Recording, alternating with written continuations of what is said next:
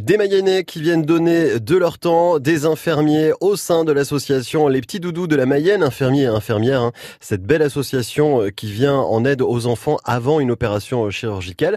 Présentation avec l'un justement des bénévoles des Petits Doudous. Bonjour, je suis David Coquelin, infirmier anesthésiste à l'hôpital de Mayenne depuis 15 ans.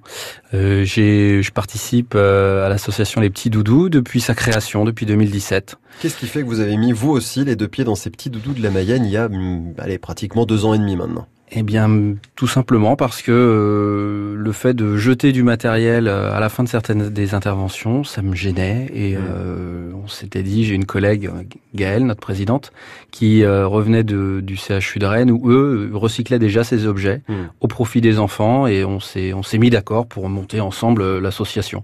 Moi, je me suis plutôt occupé de la partie recyclage et de la gestion du du tri sélectif mmh. et comment ça allait se passer à l'intérieur de l'établissement évident de lancer une association dans le domaine hospitalier comme celle-ci. Alors les petits doudous existaient déjà à Rennes, hein, puisque l'association est basée à Verne-sur-Sèche, juste à côté de, Rennes. Mais est-ce que c'est évident quand on la ramène en Mayenne de vouloir la créer? Est-ce qu'on est suivi tout de suite par, euh, par plein de gens du milieu hospitalier ou ça a été compliqué?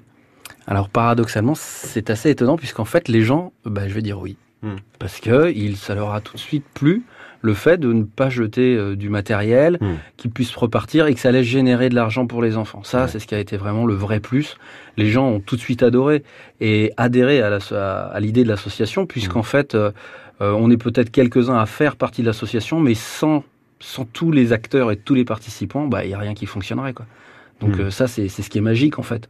Ça part tout simplement du début pour les enfants mhm. euh, dans le service d'ambulatoire et on va jusque jusque dans le bloc opératoire et tout le monde suit tout, tout le monde dans la filière euh, partage tout ça et euh, c'est que du bonheur. Quoi. Évident quand on est donc anesthésiste, infirmier anesthésiste, de rencontrer des enfants Bon, avec tout le processus qu'on a compris, avec ces voitures électriques, avec ces masques, avec aussi euh, les livres, tout ce qu'on peut pour essayer de les faire sortir.